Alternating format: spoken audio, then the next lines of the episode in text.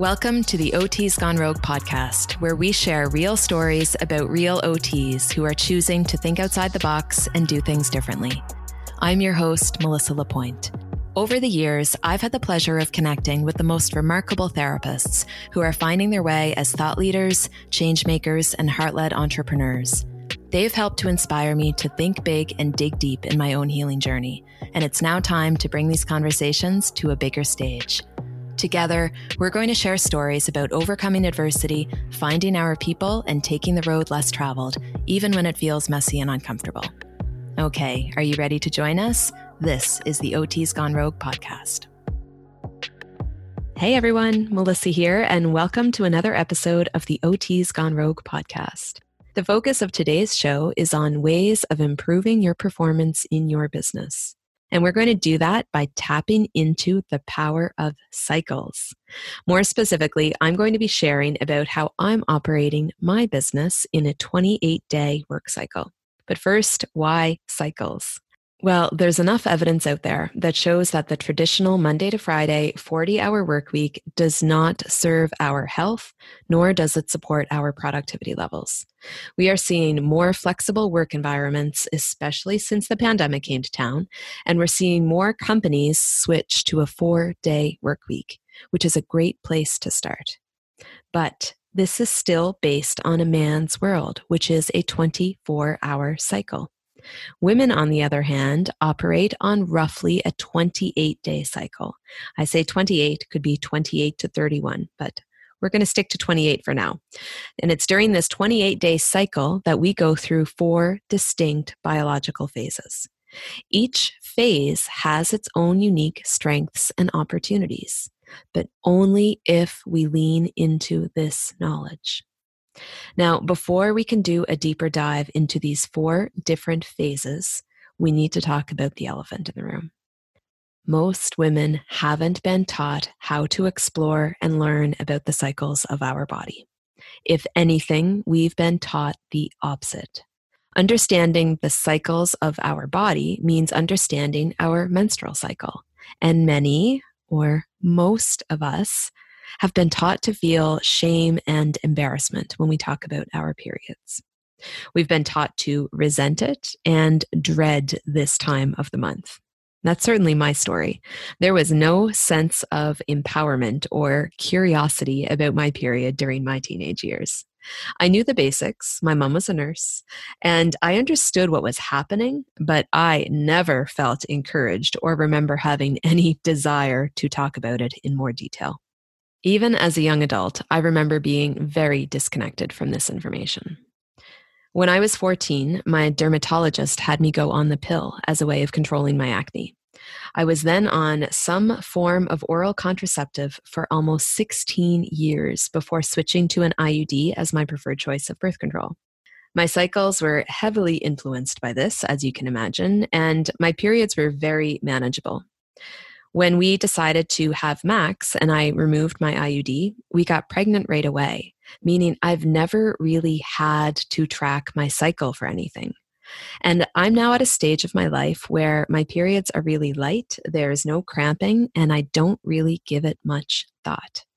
Until recently, when I committed to a 12 week program for female CEOs that focuses on optimizing performance and brain health. The program's led by a functional nutritionist that I've been working with, and we've been looking more closely at hydration, nutrition, hormonal imbalances, and brain health. This has been a fascinating approach to working on my business. And for someone like me that's also a brain geek and training as a women's health coach, this program came at the perfect time. It was such a different level of insight into both me and my business. So I started sharing bits and pieces of what I was doing on my Melissa Lapointe Instagram account. And I started getting a lot of questions. So, how my cycle was fluctuating and the approach we were taking to really maximize and lean into these cycles. So, my followers have been asking about specific tasks in my business that I'm doing. You know, what am I doing at what times? How am I tracking things? What kind of changes I'm making to my diet, to my exercise? And another question what do you do if your periods are inconsistent or non existent? And you guys know me if I can be more productive, meaning if I have the opportunity to talk something out on the podcast and share more stories, then I am all for it. Hence, I was inspired to create this episode. So, what I'm going to do for the rest of our time together, because this is a shorter episode, so I'm going to jam pack it with a lot of stuff, you guys. I want to briefly share about the four different phases that we go through in a 28 day cycle. And when I say brief, I'm going to keep it brief. But don't worry, I'll link up resources in the show notes. So think of this as a teaser of sorts. And if it's something you're then interested in knowing more about, you'll have the opportunity to go a little deeper. I'm also going to share more about what I'm doing in my business and how we are syncing things up to my 28 day cycle. All right, sound good? Let's jump in. Okay, so as I mentioned earlier, I say a 28 day cycle because that's the cycle I'm on, but most cycles can be anywhere from 28 to 31 days. I think I've heard that it can go up to 32. I'm not an expert on that though. So 28 to 31 general consensus. Now, the whole thing, the entire cycle, is often referred to as our menstrual cycle, which can get confusing because we also say menstrual cycle when we're talking about the bleeding phase. So let's start there. The day we start bleeding. So, this is the first day of our period. It is day one of our cycle. Now, I'm not going to say I want to be cautious in saying day one because it's not that there's a specific, there's an order, but remember it's a cycle, it's not linear. So I'm going to circle back to the menstrual cycle later, go into it in a little more detail in terms of what it means in my business, but know for now that day one is the first day of your period. So when I'm talking about days, day one is the first day. So then the bleeding ends, everyone's a little different bleeding ends and our menstrual cycle ends. And then we go into what's called the follicular phase. You're having some flashbacks to biology class. So, the follicular phase is a time of new beginnings. This is when the follicles in your ovaries begin to mature and the ovary gets ready to release an egg. This is when the lining of your uterus begins to build up. Why does this matter? What does this have to do with business, you're wondering?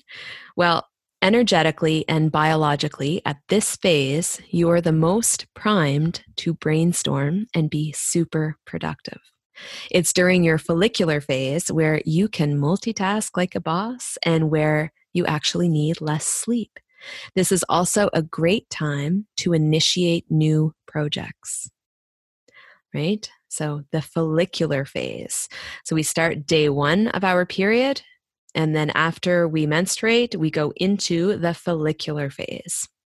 When the follicular phase ends, so after the follicular phase, we then go into the ovulation phase. So the tail end of the follicular phase, we go into ovulation. This is when our physical body is the most fertile. This is when we are energetically and creatively the most fertile. In terms of what's going on in our body, well, the ovary has released the egg and it's ready and available to be fertilized at any time. So, this is a transition phase that's often met with sustained energy levels, increased confidence, and great public speaking abilities. So, this is all about putting yourself out there. This is energetically a great time to be launching a new program, not creating, launching. We'll talk about creating here in a moment.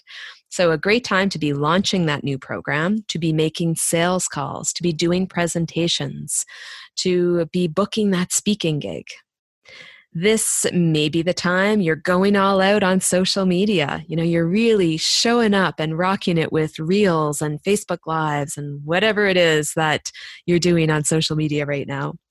This is also the time to be collaborating and working with others. So, our ovulation phase, right in the middle of our cycle. Okay, so we started our period. We've gone through the menstrual phase. We've gone into the follicular phase. We have ovulated. And then we have the luteal phase.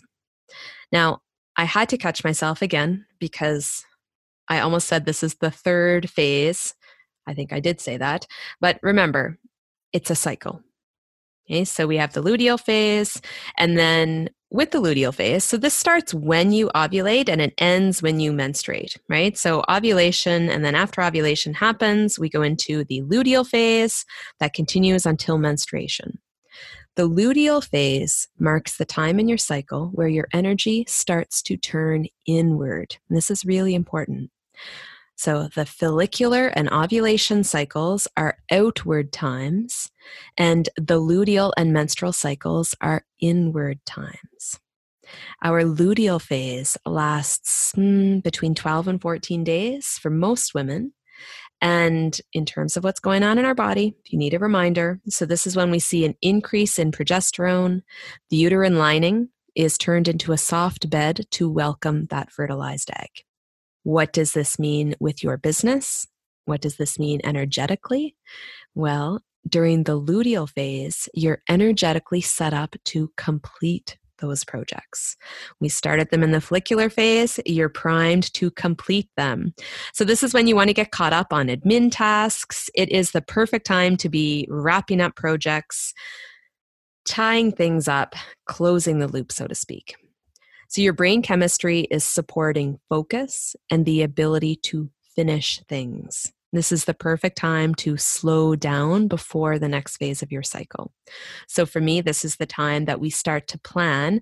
So, I do actually a 14 day sprint. And this is when I'm planning that, what that looks like. Because for me, which I'll talk about in a moment, we also are including intermittent fasting and some changes in my workouts. All right. So after your luteal phase, that's it. We're back to day one. We're back into the menstrual phase of our cycle. So I didn't do a deeper dive in the beginning, so I'm going to talk about this now. In terms of our menstrual cycle, this is yet another chance to set new goals. This is the time for rest and reflection. So, your brain is the most wired for connectivity between the right and left hemispheres right now. And this makes you able to integrate logical and intuitive information. So, talk about a superpower. Your physical energy may be the lowest during this time. So, this is a great time to take time off, to minimize social engagements, to do super gentle movement, and to rest. This is also a great time to evaluate what's working and what's not working in your business or in your life for that matter.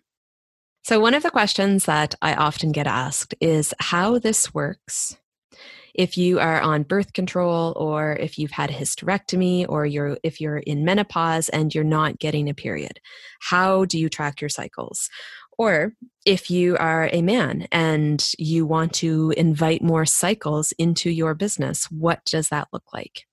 Well, the cyclical nature of women, the great thing about this is that it mirrors the cycles of the moon exactly.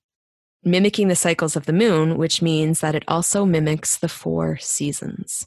So, whether you have a cycle or not, you can turn to the moon as a guide which is pretty darn cool, especially for all of our nature loving therapists out there. So, the full moon is the same energy as the ovulation phase, and the new moon is the same energy as the menstrual phase. So, again, if you want more information on this, check out the resources in my show notes, okay? All right, how does this apply to my entrepreneurial journey? I want to give you some concrete examples so that you can be inspired to make some changes, perhaps, in how you're syncing your business with your cycle. So, some things that I'm doing in my business. Well, the first month I was super gung ho and thought I was going to make a ton of changes, and I didn't. So, the first month, I actually made very few changes because I was really busy researching, reading, and tracking the changes in my body. I realized that I had no idea when I was menstruating. I hadn't been paying attention to anything like that. And again, acknowledging, oh, how long have I been a woman? How long have I been studying women's health? How long have I been in coaching and entrepreneurship? And this was new to me. So it was all about being curious, gathering data, tracking, and learning. The first month is also when I invested in a fancy schmancy Garmin watch that tracks my sleep and my stress levels and my heart rate variability, among other things. The first month is when I filled out a lot of intake forms and questionnaires and tracking forms for my functional nutritionist. I now joke that she knows more about me than any other human on this planet. And this is also when I had some blood work done. So we really wanted to get a baseline of what I'm working with. And I hadn't had blood work done for quite some time. So my doctor was on board with that in terms of being proactive and just seeing where things were. Now, it's important to mention that, you know, some people do this. Part of the info gathering process is to really pay attention to dips or peaks in your energy, especially around you know, just noticing any fluctuations, any rhythms. And that's something that I've noticed I do not have. So, especially around work projects, things that I get a little bit passionate about, I don't have a lot of lows. I can go, go, go. I don't need a lot of sleep. There is not much of a cycle in there. And there's not a lot of time where I'm intentionally taking my foot off the gas, which means I get a lot done, yes, but at what cost? Because I know the importance of rest and recovery on well being. And I know that slowing down and taking time off work is not only good for me, it's good for my family, it's good for my relationships. Hence, I am leaning into a 28 day work cycle so that I can optimize my productivity levels, yes, so that I can create a more efficient business machine, yes, so that I can work with Mother Nature as opposed to against Mother Nature, yes, and so that I can take more time off without feeling guilty. So, again, my first month was all about reading, learning, tracking, and gathering data my second month, we started to implement some changes. So I talked to my assistant about my schedule. This is this was our first step and I got clear on when my rest weeks are. And we started there because guess what I was most uncomfortable about? Guess what I was most apprehensive about? I knew I was going to have more resistance to rest, to these long periods of rest. And so, a reminder it's my rest week when I'm menstruating. This is when I'm turning my energy inwards. This is when we have my schedule now blacked out from coaching calls. So we try to avoid any coaching calls, discovery calls, sales calls. We don't schedule them that week. So my rest week is when I go through a ritual. So I have a, a fairly short, simple ritual where I have a visualization I do and I set my intentions and my business goals for the upcoming month. My rest week is also when I prioritize hydration, nutrition, and self care.